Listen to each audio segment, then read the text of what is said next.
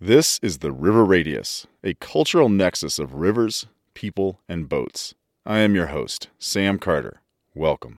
I remember going down and then I remember waking up. And the one thing to me that stood out to me is I, I feel like I could see my eyelashes opening. And it was to this giant Australian man who I'm pretty sure is close enough that his beard was tickling my face, yelling at me, Come on, Joe, come on, Joe, get up, get up. And as soon as my eyes opened, you could barely see through his beard, a big smile on his face. And it was like he was waiting to throw the aspirin in my mouth. Welcome to our 2024 season of the River Radius podcast.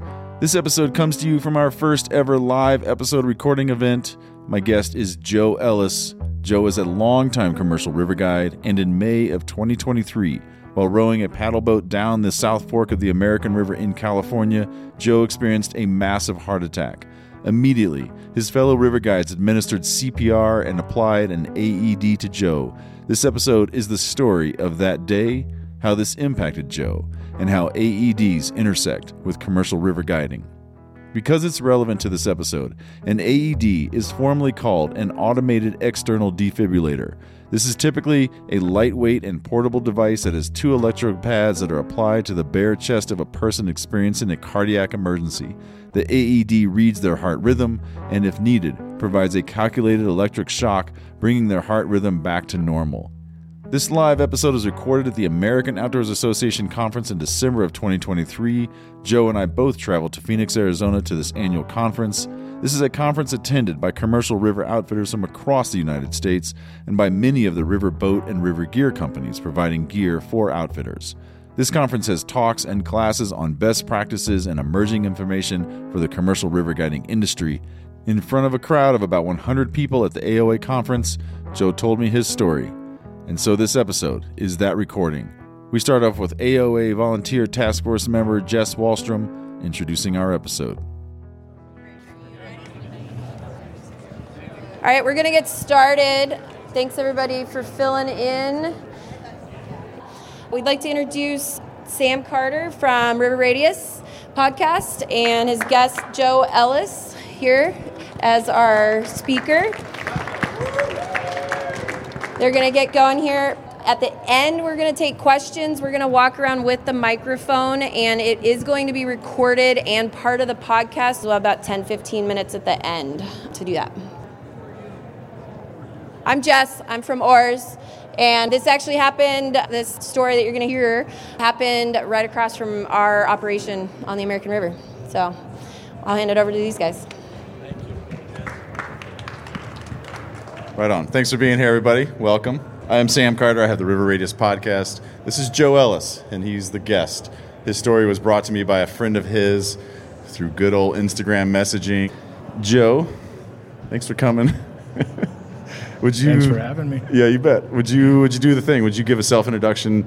Tell us your name, how you live your life.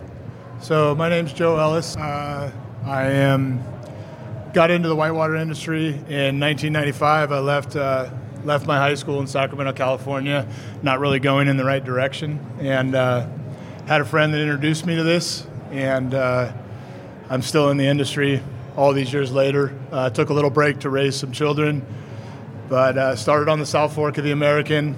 Um, learning how to guide, learning a lot about cutting vegetables and how to make pineapples look pretty and all that cool stuff that I see smiles. So everyone else got the same classes out on the river, the pineapple boats and all that and uh, kind of left California for about 10 years, went up to Ashland, Oregon, and uh, got stuck in Ashland, Oregon for about 10 years on the Upper Klamath, the Cal Salmon, Lower Rogue, and really solidified my passion for, for what I wanted to do in my life. And with that being stated, I ended up being a teacher.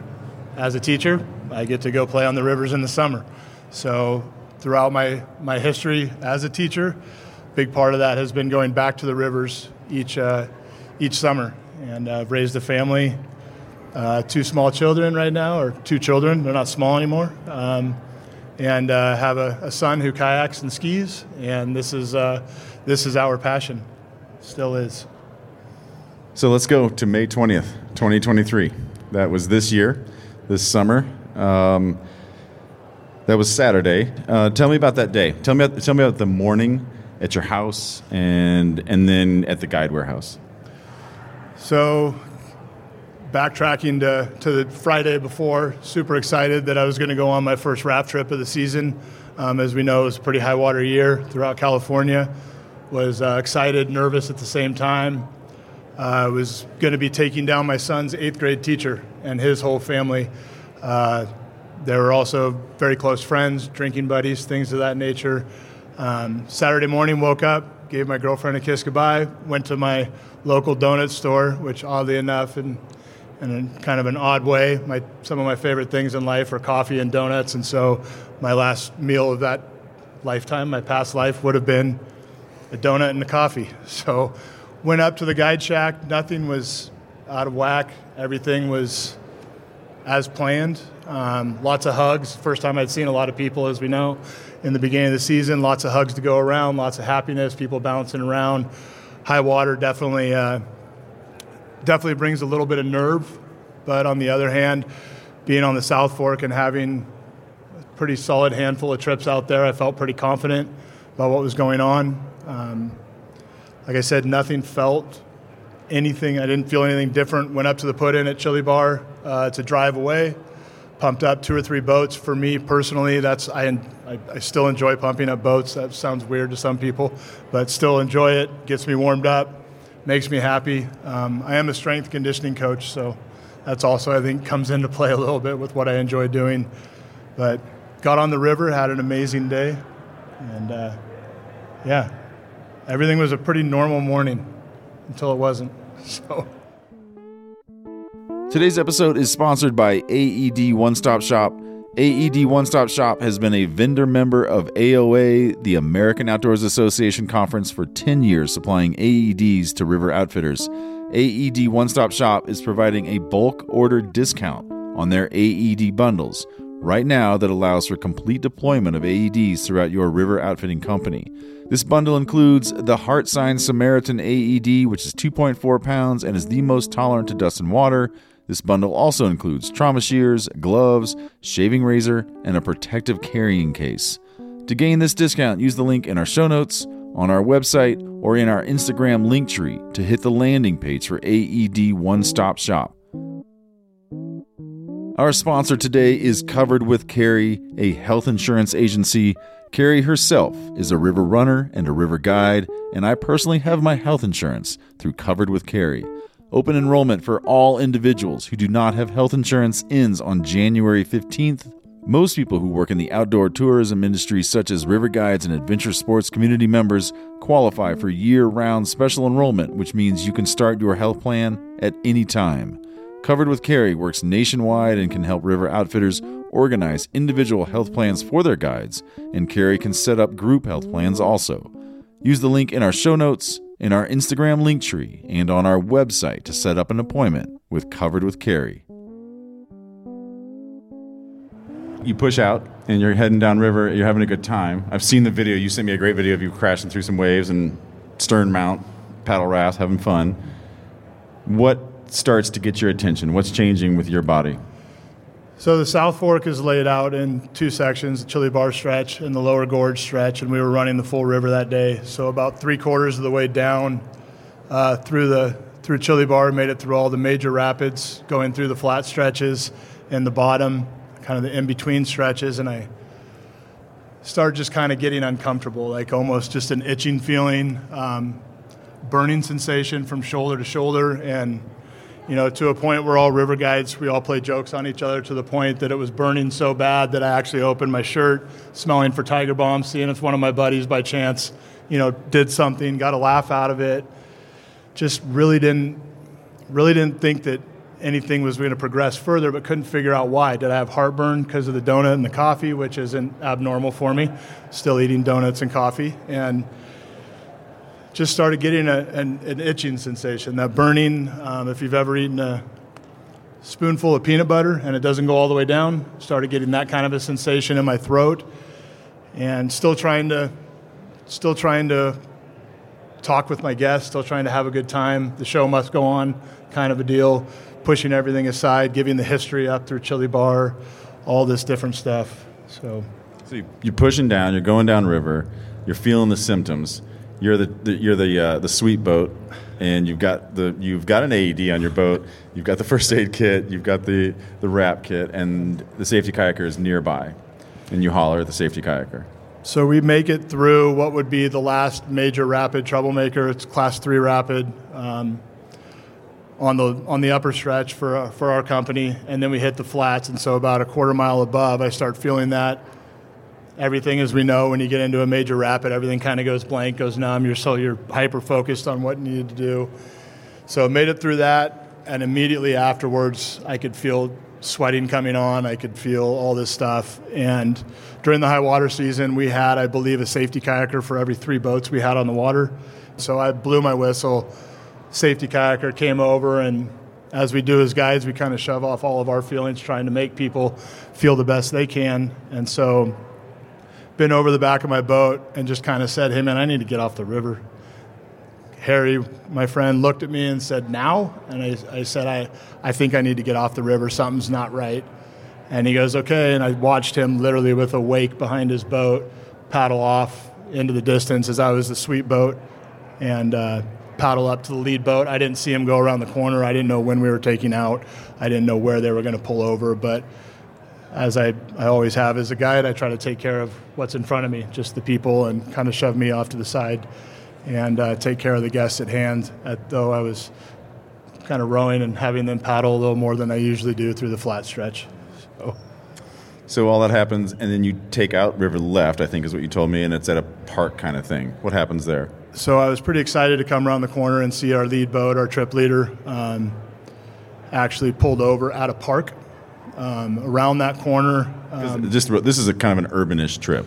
So the the middle stretch is definitely an urbanish trip, and then you get out. I won't say in a wilderness trip, but you get out to where you're not near the roads, other than four wheel drive roads or lock gates, things like that. So we pull over, and at this point, I'm at a park. We pull over before the boat even hits the shore. I still hadn't told my guests that I was leaving. Mind you, these are my family friends. They have two small children in the boat, and I'm not sure what's going on. But what I do know is that my symptoms were the same symptoms that my father had a year prior when he ended up going in for a quadruple bypass. And for a year, he talked about burning chest, and the doctor kept telling him it was it was uh, acid reflux. He's 80 years old. He knows what acid reflux is, and he knew that's not what it was. So that's part of the reason that I chose to get out. I also knew that if we rounded that corner, it wasn't going to be as easy for me to get the help that I needed if we did need it. So made a difficult decision in my head to actually get out of the boat. I jumped out of the boat in waist deep water and turned around to the young lady who was in my boat and said, I'm not going to be able to finish the trip. I got something going on. I don't know what it is. And of course, family friends are like, hey, do whatever you need. I got on shore and, uh, yeah, got on shore and went to our trip leader. I gave him a pretty big hug. I told him I'm sorry, something's going on. He assured me there was no problem, like whatever it takes. We were fortunate enough that day to have a boat full of guides in training on the on the river. And I turned around to my guests, not knowing the young lady that was taking over my boat for me, not knowing who she was at all. Looked at my guests. I said, "You're in very good hands with this person. She's amazing. She's she's done this a hundred times. Guide confidence, right? So, still have our guide confidence." And uh, turned around to go proceed to to load up whatever gear we needed to load. That included me getting my own personal gear, and at that point, grabbing my own personal gear, meaning un- it meant, for me unstrapping all my straps. We know how near and dear those straps are to us, and uh, taking out the first aid kit and the AED, and uh, turned around from there, walked back to the van, and uh, was helping to load some stuff. And as I turned back around, I remember placing my hand on our trip leader's shoulder and saying his name. And that's the last thing I remember before I, re- in hindsight, remember the rocks coming at my face. And uh, still remember that. So, So, excuse me, I was able to talk to um, Joe. Gave me a couple of his friends, uh, guide the other two two guides that were on a trip behind you, same company, different trip. Um, and so I talked to those two guys because as they came around the corner, they come to the park and they what they said they saw, and these are these are, are from talking to them and talking to Joe. These are guys with global experience. They are EMTs, firefighters, and and high level river guides, and they said they saw the uh, dead guy pose. And I had to think about what is the dead guy? Pose? Okay, I bet that I think I know what that looks like. Hands on the hip, looking down at the ground, and there's someone in there. And it happened to be that the park was packed. There was a lot of river trips, a lot of people, a couple hundred people, I think was what I heard, 200. They can see it's in the middle. Joe has has fallen out, smacked the ground with his face, hit the rocks, and um, these guys come up to shore. They blast in there and they grab their their pelly kits with all their gear, and these they kind of have their own stuff, and they are you know they leave their customers and they just are blasting through. The, their description is uh, hilarious, but not, but hilarious. There's, there's, we, it's, it's allowed. We've discussed. It's allowed to laugh if you want to. We are allowed to smile a little bit, you guys. I'm here. he's here. It's not all Yeah. a terrible story, so please smile with us. So these guys blast through. They're pushing people out of the way, and I guess one's Australian and kind of rowdy, and just telling people to get the f out of the way and all this. And some guy started recording him all this. It was kind of rude. So they get in there and they see this is their story to me. I'm not there, but this is their story to me that they see that it's going right. Joe had taken off his PFD, his paddle top layers was down to just a thin layer or something because he was uncomfortable. So there was no real cutting of gear that they had to do. They see that the AED is being applied and that there's a dude on top doing CPR. I didn't tell you this part that they said, but Matt said something like, Gotta do that CPR fucking harder. That's Thor. He's huge. Break the ribs. And they're like up there, like trying to pound on him and do the CPR. But they're doing it right. They're doing the CPR right. They've got the AED strapped on. They're getting, they're about to go. What was interesting that I did hear him say is that there was like people who were wet, guides, touching you and didn't really realize that they were going to interfere with the reading of the AED. So they get pushed off, they get screamed off, they get out of the way. They do the reading, they zap you, and boom, you come back. Where do you pick it up? So the one thing that, that people ask me, obviously all the obvious questions, I remember going down and then I remember waking up. And the one thing to me that stood out to me is, and I've tried to recreate it laying in my bed, is I, I feel like I could see my eyelashes opening. And it was to this giant Australian man who I'm pretty sure is close enough that his beard was tickling my face, yelling at me, Come on, Joe, come on, Joe, get up, get up. And as soon as my eyes opened, you could barely see through his beard, a big smile on his face. And it was like he was waiting to throw the aspirin in my mouth. And he literally, the first things I remember is in Australia, his, his accent going, chew, chew, chew. And he was literally fingers down my throat, having me chew on a piece of aspirin. I'd still at this point not realized what had happened. I knew I knew something happened. I mean, you're laying on your back. I look around. I remember distinctly seeing my family friends off to the side. Um, little overwhelming at that point, you know, just to see like what happened. Did my face get broken? I still at this point, heart attack wasn't an option. It wasn't even registering in my head. I felt like I was about 800 pounds. There was nothing moving on my body. I was wide awake. I said, I'm here, Matt. I'm here, you know, and he said, good to go. And then a bit later, I'd still not been told what was going on. And it wasn't until I had EMS standing over me, and I guess we could backtrack a little bit to start with. EMS was down that day. And for whatever reason, the company had uh, obviously been relayed back to the owner. The owner made 11 phone calls, I believe, that he had showed me on his phone, all to please try your number again. And so 911, please try your number. 911. Please try your phone up. Please try your phone call again. So for whatever reason, he was able to get a hold of someone, um, I believe, in the firehouse.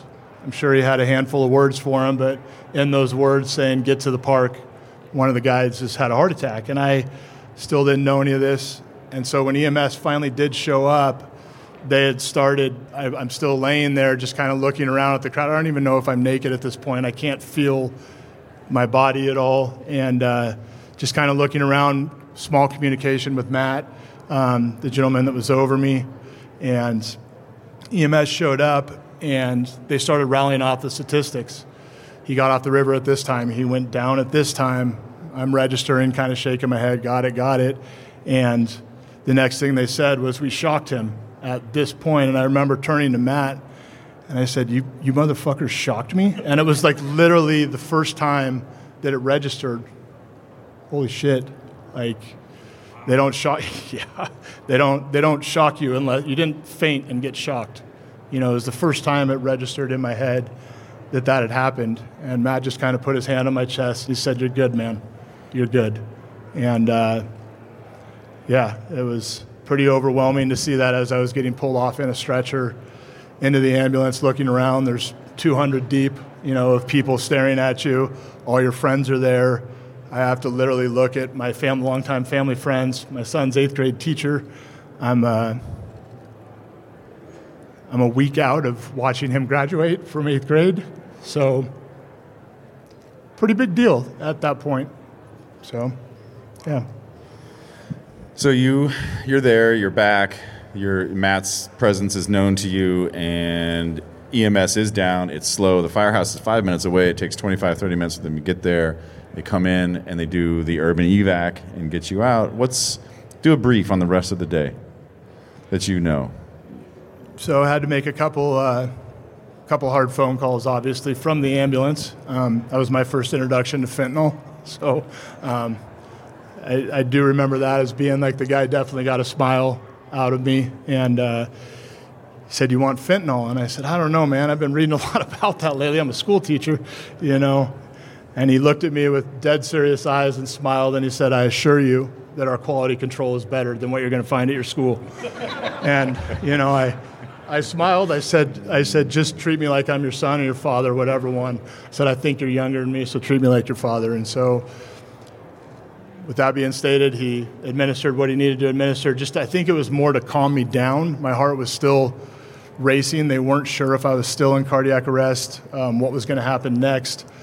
Um, my first phone call was to my girlfriend. Um, God bless her. She was going to the hospital already to pick up her mother from a shoulder surgery that she had to be discharged that day. And I called her, and she heard me out and heard what I had to say. And she finally said, I know said the owner already called me and uh, said I'll meet you. She goes, oh, I think I just saw you pass me. Mm. So the ambulance comes onto the freeway as she was getting off the freeway to go elsewhere to pick up her mother and take care of some stuff. So she turned around and followed me to the hospital. My next phone call was to my father, who laughed at me and kind of said, "Come on, Joe. You know what are you talking about?" I said, Dad, I'm serious. Like, this is, this is what had happened. Everything's fine. This is where I'm going. So he went home and, uh, as he stated, told my mother. And obviously, she thought he was joking too. Um, I'm a strength and conditioning coach at high school. I eat nearly all wild game. We eat vegetables. Um, I'm avid in what I do as a fitness and health guy. Sure, I drink a little bit, Sure, we all have some fun like that, but nothing warranted this. So going to the hospital, they admitted me in there, and my amazing EMT friend, now that I've made friends with, the paramedic, as we're walking in, I remember staring. I mean, I couldn't move at that point. I just kind of felt heavy. I'm sure the fentanyl had something to do with that as well. But staring at the lights as they go by, and the guy kind of peeked over me, and uh, he looked at me and stated, he goes, I'm going to be super blunt with you, man. He said, if you do not have something that you need to tell these doctors that that's talking about your pain levels or your health, I'm going to tell you to shut the fuck up. And that's literally what he told me. He goes, I say that with all due respect. He said, there's an organized dance that's about to go on. and There's going to be at least 20 doctors. So rolling in there with the 20 doctors, and it was an organized dance. They put a stent in me.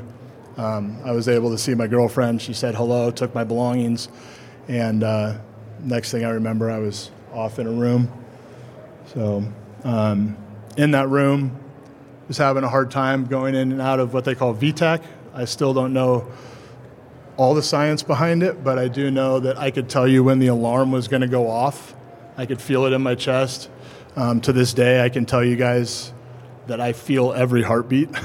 like um, all you guys started coming in, I can feel my heart rate come up. You know, I'm about to be talking in front of people, and so that night they allowed me to have. It's it's crazy to think as a 46 year old man. They said you can call your mother and you can call your girlfriend, and even though there's no visiting hours, they're welcome to come back and stay as long as they want. They said some people have family that cause these problems, some people have pro- families that solve these problems. So, girlfriend got in bed with me. The V-tach went away pretty amazing to think she now gets the luxury of saying she's the love of my life. You know, so it's uh, I get the luxury of having love in my life, but we can actually say that. So pretty smiling, good smiling point for us. So. So that's the story. There's more to it. That's what we're going to use for now, and then we're going to kind of talk around some of these other topics and ask some questions. Kind of the first batch, I want to ask for some key factors going on here. So I'm also a, a male, a man, and there's a lot of things to read and talk about and understand that often men are shy to talk about their health, especially as health quality decreases. And there's a point in your day when you're going down the river that you decide to holler at the safety kayaker. And we talked about this earlier that if you had decided to, you had the guts, the braveness in that moment to say, Harry, help out. Go, you know, I got to get out of here. So Harry rallies. And if you hadn't in that moment, if you'd had even just waited a half a mile, you would have blown past the park and gone into the wild canyon area. Like, and as you said, it would be different. Like you probably would have died in the boat, like potentially. They might have been able to pull it off. They might have been able to pull it off. But the point is, the question is not about what if. The question is, where in your life does that trust in yourself and that bravery come from to speak out in that moment that you are in dire need of some of the most maximum help you can get? That was definitely a hard part. I mean, we've all had, we've all been on these trips where this is our job, this is what we do. My my biggest passion is taking people down the river. I, I, that's that's literally if I could do it every day, all day, that's what I would do. And and being raised in a family that my, we were we were allowed to show emotion. We did show emotion, but it wasn't easy for me. I, am not a I'm not a quitter, right? Like the standard, I don't quit. I've I played football all through high school with my ankles wrapped in tape because I had sprained ankles all the time. I, I just it, it's not my nature to say that, and so it was a pretty hard decision. And at one point or another, I don't know if it was my dad speaking to me in my head about his pain. I didn't know how long it was gonna going to last, but it, it, was difficult. But on the other hand, I've, I've sworn myself I'm going to be a pain in the ass to every doctor that's ever around me, you know, especially after this. We only get one shot at this. So being able to, you know, take that shot and say, hey, I need to get out wasn't the easiest decision. And for me, I still, so funny that I still think about like, oh, I let my team down. It's like, no, I, I didn't let my team down, and actually my team shined because of what I did which is pretty amazing. You know, so to have these people around you that support you, and I think part of it is the group that's around you that allowed me to give up or to quit and say, "Hey, I'm out," knowing that those guys weren't going to get mad at me was a big was a big deal. It was a huge deal. So. So another key factor then is that there was an AED on your boat. I mean, like right here, really handy. And um, we were talking with Frank, who sells AEDs right over there, but in the red shirt right here. We were talking with him about the timing of these things, like that you have two, three, four minutes to get that AED attached to the person before things change and the percentage of survival goes down.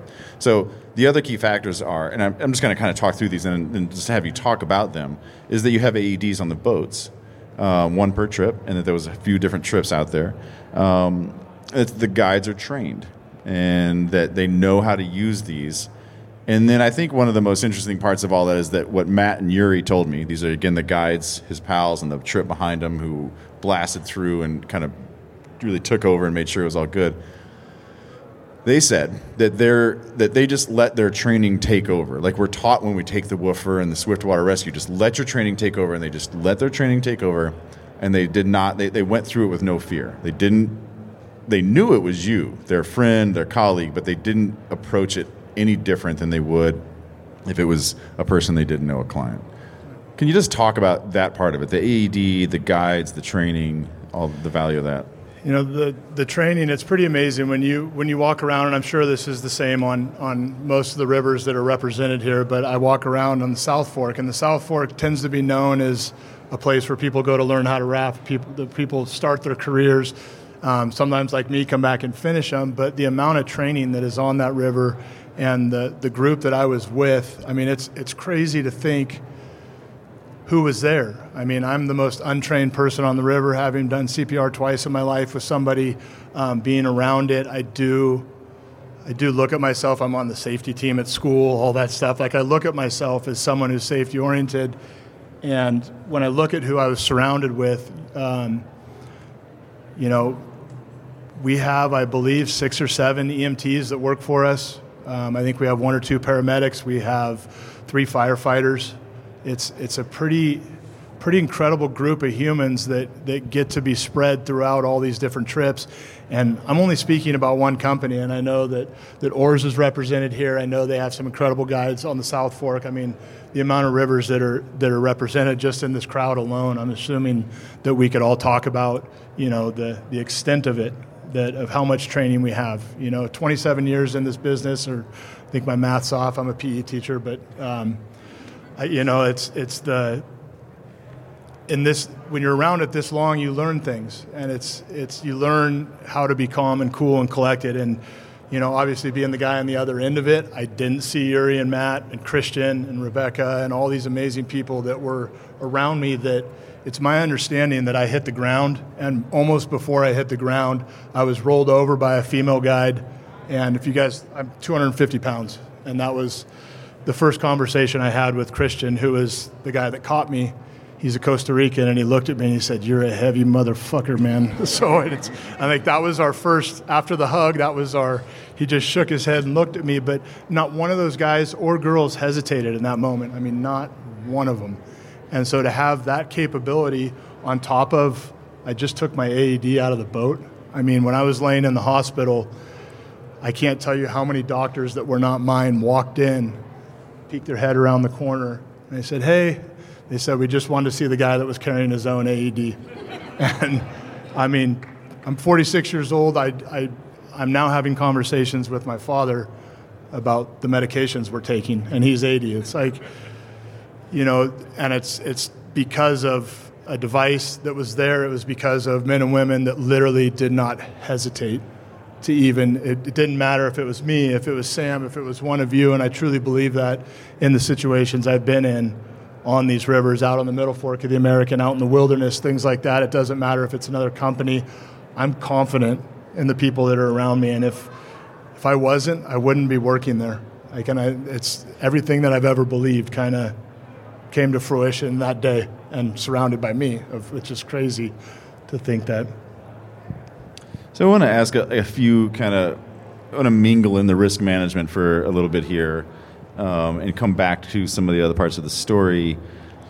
The AED question conversation, they're not cheap. You know, they're they're a thousand to two thousand bucks to have this device, and then they get wet. Your buddies were telling me about some of the AEDs that got so wet that they're going off in the back of the, you know, like they're in the Pelican case in the back of the boat. Apply the pads, apply the pads, and uh, it's, it's the wrong time. The question is around the idea of like in an urban setting. I hear the conversation that you can have them stationed at bridges or at firehouses that the guides know where they are in that in that route on the six mile trip, whatever that is. But we've also kind of touched briefly on the idea that you have minutes. I'm kind of curious from your angle. You're a river guide, and you've also you're sitting here because of the AED and some fast action. What do you think about that idea of having having the, the like one or two AEDs stationed at various places versus on the back of your boat?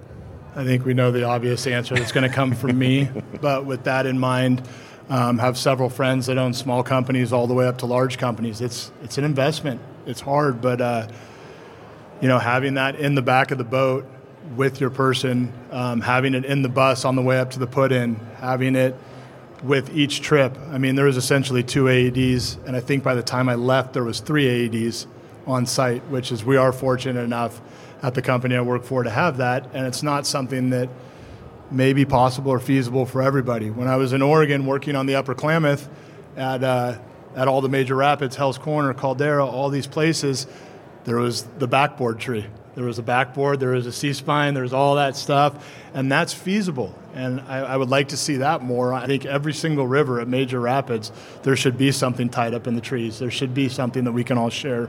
As far as an AED, that's tough. I mean, if that was me and I had passed out in between that park and in between the first rapid, and the AED was stationed down at the first rapid, somebody would have to row down, they would have to run back up. I know my stamina is great a shape as I think I'm in isn't that good, especially when you're running through poison oak and over tree branches and hopping over eddies, swimming through them. So, I mean, obviously, you guys know what my answer is going to be. In the boat is is probably the place to be. This is my own personal one that I keep pointing at. Number one, hope it never gets used. Number two, I hope it's get to return the favor to somebody, and that's why I purchased it. That's why I ended up purchasing it. So I think if it's possible at all costs, they should be in the back of, of every trip, not every boat, but every trip. And, you know, that day I was a sweep boat. I tell my guests, that's part of my speech. Why are we in the back? I want to be in the front. Well, you need to get in another boat. I said, I'm in the back because bodies float faster than boats do. And that's always my deal, you know. So I said, we want to watch what other people do. We want to see what to do, what not to do. And so everyone usually agrees. It's very, haven't had too many complaints on that comment, but I also have all the first aid kit. I have the AED. And so for me, it's a comfort as a guide. I am in control of my scenario until I'm not, but I had the right equipment with me. So it's hard for me to say that this should be something that every company should do. You should do this. And it's I can't say that, but on the other hand, I can say this is what saved my life and the only reason that I'm here is not that we had one in my boat, but I could have been on any of those trips. And on any of those trips, we had well trained guides and we had AEDs. And that's the one thing I can say. That's how I can speak to that. So I'm so, happy. another another risk management question that, that comes up for me is is not this situation for you, but the challenge for the outfitting company and the guide crew in relation to your clients and their role, the, the client's role in being honest to the guide company about their own health conditions. But the, the, the very likely story is that we don't, as guides, you're not going to get the information. You're not going to get the true story. So, where does that all mix into this this feeling of, of caring and going to great lengths to take care of people when you're really walking into situations that it's unknown their situa- their, their their health and and how and how unexpected your event was. See, and that's we've all probably been a part of a bee sting. We've all probably been a part of someone drinking the soda that the bee goes in the mouth, or they get stung and their arm swells up, throat swells up. That's like the standard. It seems like on the river. You know, we can be prepared for that, all I mean, that kind of stuff. But you know, a guest not telling you. I mean, every one of us in our safety talk. If there's anything that we need to know, please tell us. I mean, I'm not going to say, hey, I might have a heart attack. So that's the I mean, of all the ways for me to go on the river, that was not the way I expected to go. Like literally was not. And you know, to, to have to, to trust our guests is a is something that I will no longer take lightly. And I don't know how I'm going to change that. I don't know what I'm going to do. I know on some rivers they put them through swim tests. They do things like that on Cherry Creek, um, down on the Tuolumne. I mean, it's a it's a real deal. And the guests do have a chance of not being able to go on the trip if they're not fit to, to follow. And it's tough. And I'm not a company owner. And I'm, you know, I'm, I'm a guide. I'm a trip leader at best. And, you know, it's a hard thing. I, I try to have conversations with nearly every group. I mean, not try, I do have a conversation with every group that's on my trip. I mean, I'm not just responsible for my boat as a trip leader, I'm responsible for all the boats on my trip. And so I try to have those conversations. I try to look through all that stuff, but you know, I'm I might be one in I don't know how many million, but shit, it, it, it happened. You know, and you know, if you look at the people that I hang out with friendship wise in Sacramento, California, I'm not the likely candidate all the time of the guy who's going to have the heart attack. You know, I'm the guy that's out on the river. I'm the guy that's out fishing and hunting. I'm the guy that's out backpacking or hiking, you know, and that's not who we get on our trips all the time. And it's, uh, it's tough. It's, it's hard from a, risk management point of view, and I'm, I'm happy in those ways that I'm not a company owner. You know, I, I do my best. Today's episode is sponsored by Covered with Carrie, a health insurance agency. Carrie's worked as a river guide, and her personal boat is a 10 and a half foot paddle raft. I personally have my health insurance through Covered with Carrie. Open enrollment for all individuals who do not have health insurance ends on January 15th. Most people who work in the outdoor tourism industry qualify for year round special enrollment, which means you can start your health plan at any time. Book a time now to talk with Carrie and learn if you qualify. River Outfitters are encouraged to contact Carrie and learn how she can set up health insurance on an individual basis for your guides, and she can explore group health plans. Carrie and her team work nationwide, and they will work with you to find the plan that meets your health and financial needs. Use the link in our show notes, in our Instagram link tree, and on our website to set an appointment with Covered with Carrie. Get your health insurance from someone who understands the river lifestyle. Our sponsor today is AED One Stop Shop. AED One Stop Shop has been working with River Outfitters for 10 years, and they are providing a bulk order discount on their AED bundles right now that allows for complete deployment of AEDs throughout your river outfitting company. AED One Stop Shop is a small business based in Albuquerque, New Mexico. They carry all six brands of AEDs that are FDA approved. AED One Stop Shop is a national dealer for AEDs, and they work direct with manufacturers, providing lightweight and portable AEDs for specific needs pediatric, adult, bilingual.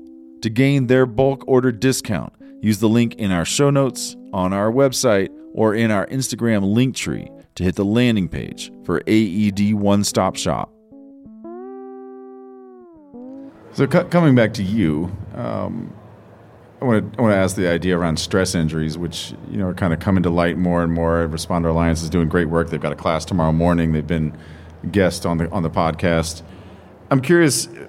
It's it's a serious event physically. It's a serious event, but it's also a, a big it's a big impact on our on, on your psyche to have that kind of situation happen to you, like all the layers of the people around you that it impacts in so many ways and what carries forward. What do you feel like is sticking with you? Like, what's the resin from that situation that is still impacting your your feelings about a day or a moment? What's with you still from that? So that's yeah, that's that's still the big thing that's following me around. I am physically, I feel like hundred percent. I'm we're never hundred percent. We're always striving for it, but I feel like I'm at the best I'm ever going to be. Like I feel great physically, but the uh, the mental aspect is is a is a big deal. This is this will be my first kind of in public. I don't consider my classes in public. I can talk to kids all day. You put me in front of my peers, whew, that's a whole other ballgame. And so this is only my second outing. My first outing was about three weeks after, two weeks after it happened. I went to my high my my school's high school graduation, and the principal asked if he mentioned something about my incident, if that would be okay, and and it was. It was fine, but mentally turned into physically. And so I say I'm fine physically, and, and then somebody talks about my incident, or I get nervous, or something happens, and mentally I start freaking out a little bit. And so this was my second second time out. I feel great. I'm, I'm. It's because you guys are my community. Like literally, it's you guys are. You're not necessarily. You're my friends. Like it, that's how it feels. You know, we're all we all share the same stuff in life. And uh, this morning we're sitting in the award ceremony over in the in the banquet hall and we got done and looked at Sam and I said, I got to go back to the hotel. I said, I forgot to take my medication. And so when I forget to take my medication, it has no physical effect on me immediately. But here, it turns my heart on. So as soon as I realized that I forgot to take my meds, my heart started pounding. And it's like, I know I'm fine. And same thing happened at my high school graduation part. I got all the way up into the upper Klamath, an hour in on a 4x4 road, and I had to basically hijack someone's vehicle and take it back down the 4x4 road because mine was attached to a trailer and I needed to get there faster to take my medication. I take my medication and the mental part goes away. It's crazy. Like I almost like they it could be placebo. I don't know. I know it's not, but I mean it feels that way sometimes. And so the mental part of it for me affects the rest of it. Um, you know, getting getting to school each morning. I'm a strength conditioning coach. My passion and my my kind of niche is working out with the kids. I like to work out with the kids. I do do that stuff. I go for runs. My joke is if you get beat by an old man, you probably don't deserve an A. You know, it's kind of the, the running joke. And so I'll run with them, I'll lift with them. We're an actual CrossFit affiliate. And uh, I do my best. And now I have this unneeded fear of, of running. It's like my heart's going to jump up and down and something's going to happen or whatever it is. I can row all day in a boat. I can do things like that. But the the the the emotional part. People ask me how my first day was back on the river. At the end, I got I, I took a couple trips with my family, and then about two or three commercial trips just to kind of get back on the horse. People asked how it was, and I said the hardest part is pushing off, you know, and literally getting into my boat. It doesn't leave your head. I just told Sam earlier that there's probably not a day that goes by where I haven't considered the the what ifs, you know, and so trying to work through that. I've never had an incident in my life that I've had to work through on a daily basis. You know, I'm not a mess. If you didn't know it happened to me, you wouldn't know it happened to me. But it's always lingering. You know, I have two children. You know, they're obviously the love of my life. You know, I have my girlfriend, the love of my life, right?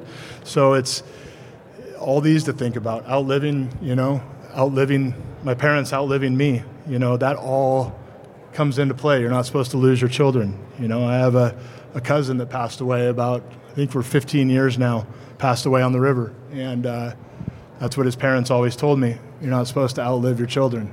And so for me to have that thought, it, it sits pretty heavy on me on a day to day basis.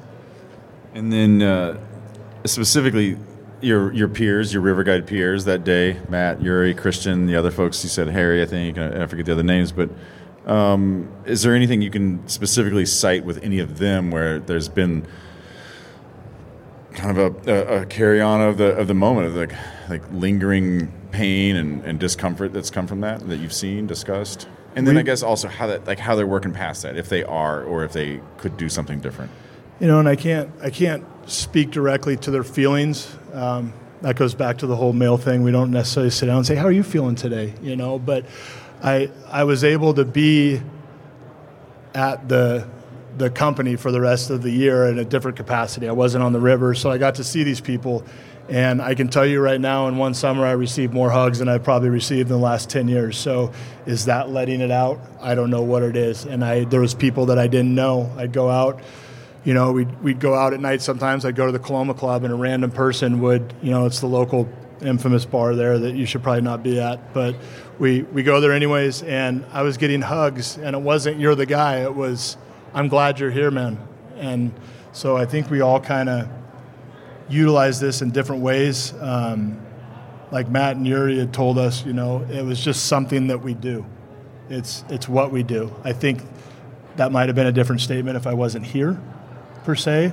But being that I'm here, you know, I think it's a little different for some of them. Um, I've had several talks with Christian, the gentleman that I fell into his arms, which he still loves to talk about and all that stuff. But, you know, we we've had our talks. He's been a part. Him and Matt have both been a part of, of different ones that happened on the river as well. There was a three years before me, a very good friend of the company died while guiding, and uh, same capacity, and uh, they were both part of it. And I know Christian definitely has feelings. Why me? You know, the exact same scenario has happened to him two times now on that river. The exact scenario. I mean, if that doesn't weigh on somebody, one lived, one didn't, both very good friends. And so for him, you know, I, I, I wouldn't speak for him, but I know that weighs heavy on his heart. I don't, I, you know, we haven't had full conversations yet about it. This year is going to be a great year on the river. I'm going to be damn sure of it, you know. So it's, uh, it's nice. It's nice to go out on the river with him, and I think part of getting back on the river is mending that, and I think that helps all of us. So, yeah. From from talking to you, we've talked on the phone so many times just to kind of work this out, texting because we we live far apart from each other, uh, California and Colorado, and um, you know you've told me things like uh, that you're still teaching school, like in the post, in the post event life, in the post heart attack life. Now you're still teaching school. You're still working on the rivers. You said you have more doctor visits. You now carry meds. You carry an AED. You did say to me today that you have less stress and a beautiful life. So I want to bring all this kind of into the end here, and then we'll move into the questions from the crowd. Kind of, a, I think, a grounding of the story. I want to ask about about your life now and how that's going. You've got uh, two kids. You said Peyton and Aiden. You got your brother, your family. So you all live close to each other. Your girlfriend. Um, and I've never quoted Confucius in my life, but uh, I'm going to go ahead and do that now. Something like this: Confucius says, "Everyone has two lives, and the second starts when you realize you just have one life." I'm curious your thoughts on that and how that goes with you. Yeah, it's definitely been split up into two lives. Um, went through a divorce about three years ago, and so maybe the stress of that, who knows? But I'm literally, in the last three years, have changed the course. Like it's, I've literally living two lives now. You know, coming out of this, things aren't as stressful. I mean, I literally, I, I try not to let the small stuff get to me. You know, if a student upsets me at school, it's not a big deal anymore. It's like, okay, they're not my children. I am doing my best to raise these kids in an environment that's not mine. They go home somewhere else. And so all I have is my children, and my focus has become my family, my friends. I have two incredible families. I have my, my river family and I have my city family, and both of them are the most incredible people in the world. I wouldn't give either one of them up. And so to take the time now, you know, it's I would put things off to do yard work, and now it's like, nah, the yard work can wait. I'm going to go do this. Or I, I, would put something off to finish a project. Where now it's no, I'm going to go go get on the river today instead of finishing the project, or I'm going to go hunting, or I'm going to go up to the river, whatever it is. Things have just got a little more clear on what we're supposed to be doing, or what I think I'm supposed to be doing. You know, I thought I had it down. I thought that I lived a pretty awesome life. You know, I, I hunt a lot, I fish a lot, I'm on the river a ton. I work a job that I love. Um, the kids I love for the most part as well. You know, um, we all have our days, but you know, the biggest part for me is just kind of pushing reset and looking at what I have, not what I don't have. And I was really good at looking at what I don't have. You know, before it's like now nah, I'll figure it out, and you always get told that, and I know I'm telling you that now, but I promise it's real. like it's it's real. Well, we're going to do questions, but before we do that, I want to just give you the formal here. Thank you for being brave and answering my call, being brave when I said, "How about we go to this conference together?" and uh, and then just being brave here today and sitting here you, in Sam. front of this crowd. Appreciate you guys. Thank this. you. Yeah, nice job. Thank you for having me out. Yeah, so you bet. It. So here's what's up. Uh, Jess is going to uh, cruise the microphone around, and if you have questions, we hope you have questions. We, we're totally psyched to hear your thoughts. Give us your name and whatever your guide company, your association, whatever it is you do. Tell us. Give the question. We'll go for it. Hello, my name is Kelly McGrath. I work for Canyon Explorations as a guide manager, and it's more of a comment, and you spoke a lot to it, uh, but just you coming up here and sharing your story and the emotional piece and how just how much that comes up as you're telling it. I could feel it. I could hear some of the emotion, the tears, and it's a big deal. And uh, I don't think that can be expressed enough. And so, gratitude for you being able to do that and being willing to to take take away what you learned and put yourself in this position because it is a big deal to share all of that. So thank you. Thank you.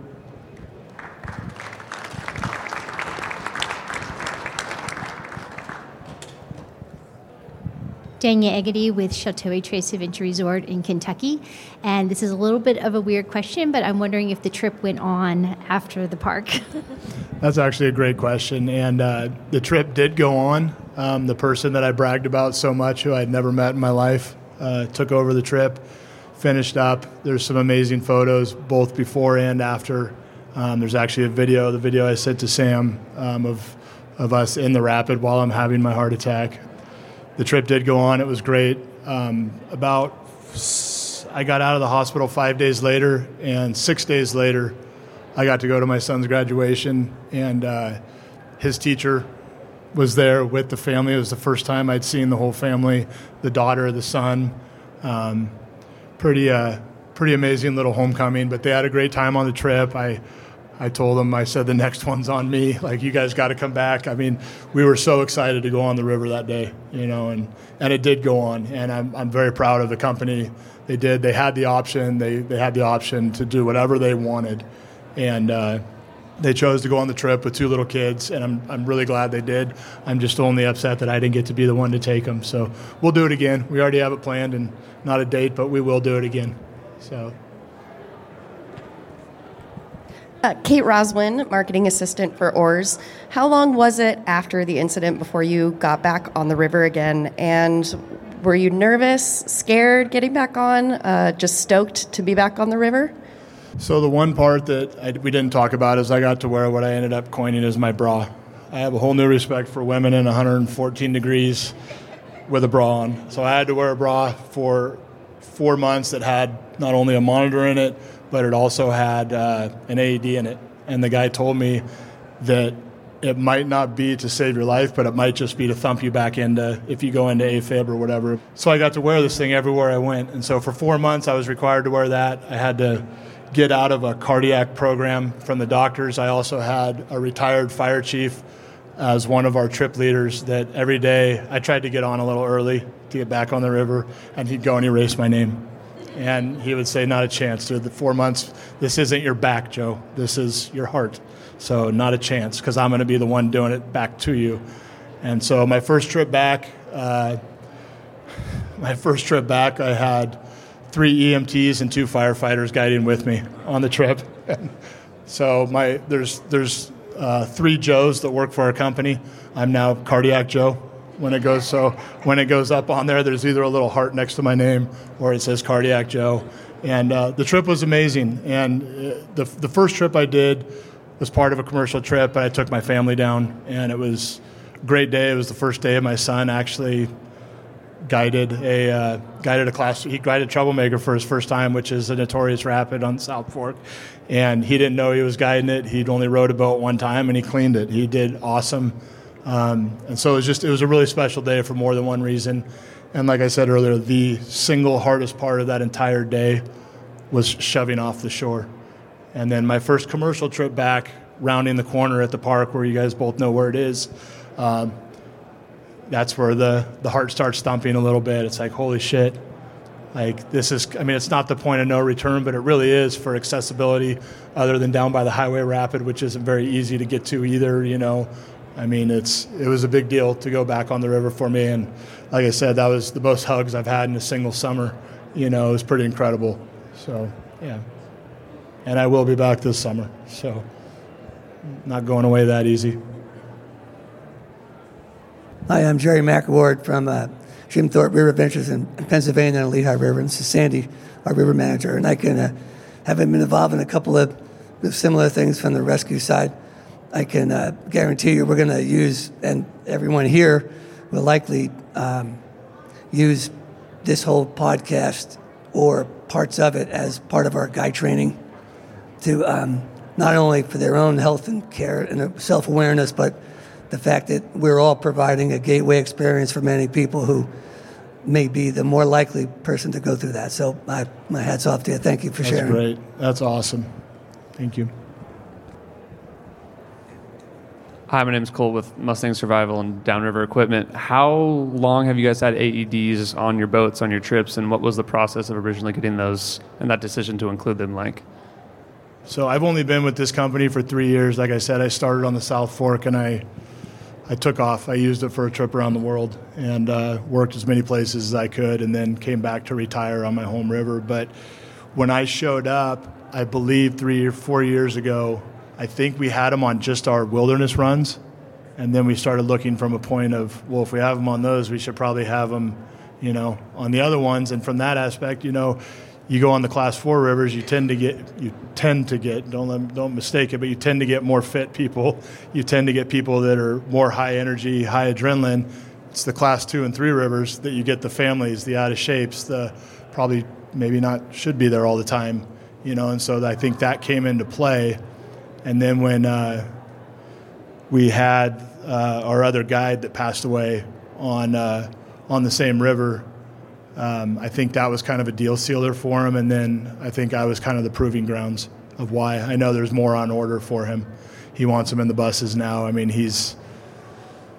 It's pretty amazing to work for a company that, that, that does that, that much, and it's, it's because he can you know and it's i know that not everyone in this room has the capability to go buy 25 aeds or 30 aeds you know i mean that's that's a it's a big investment like i i get it it was was a big investment for me to buy one, you know, so I, I totally understand that. But the process was, I think, three to five years of collecting them and making them happen. So he is uh, American Whitewater Expeditions, Arnie.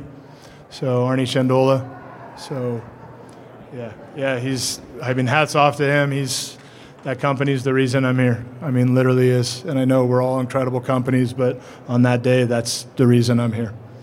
So. All right. Any other questions before we wrap it up? Cool. So here's what happens next, in case you're wondering. I'm recording it, and this will actually publish January, is the plan. It'll come out live, and um, yeah. Thanks for being a part of the audience of the first time we've ever done a river radius like this. It's really fun. I'm glad to have you. I'll say what you say at this point. You can listen on all platforms. You can find us on social media. You can come up and say hi. Yeah, right on. Thank you all. I love rivers. I love river guides, and I'm glad to be in your company here today. And uh, yeah, be cool. Have a great conference. Thanks, Joe.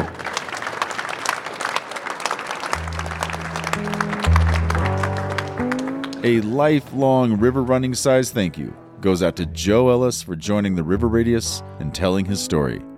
Thank you also goes out to Joe's good friend, Ben Stokesbury, for initially bringing this story to the River Radius. And thank you to Charlie Walbridge. Charlie is a pillar in the river safety community and manages the accident database for the nonprofit river access organization, American Whitewater. Charlie talked with me about heart attacks in river settings, the reporting of them, and what might not be reported. And finally, thank you to the American Outdoors Association for opening their conference to the River Radius in this live episode event. And that thank you deeply extends to Hillary Wicks for coordinating everything associated with this event, and to Karen Short for getting us all lined up in Phoenix. If you would like to talk with the River Radius about hosting a live episode at your venue, please contact us by email hello at theriverradius.com our sponsors today both support River Guides and the River Guide industry, AED One Stop Shop, and Covered with Carrie. You can find their links in our show notes on our website and our Instagram link tree. You can find other relevant links for this episode in our show notes. All River Radius social media is supported by Samantha Seiss. All River Radius music comes from the lap steel guitar of Gene Reiniger. Be in touch anytime. Hello at theriverradius.com. Thanks so much for joining the River Radius. My last meal of that lifetime, my past life, would have been a donut and a coffee. Chew, chew, chew! You're a heavy motherfucker, man. I'm now Cardiac Joe. I get to go play on the rivers in the summer. The love of my life.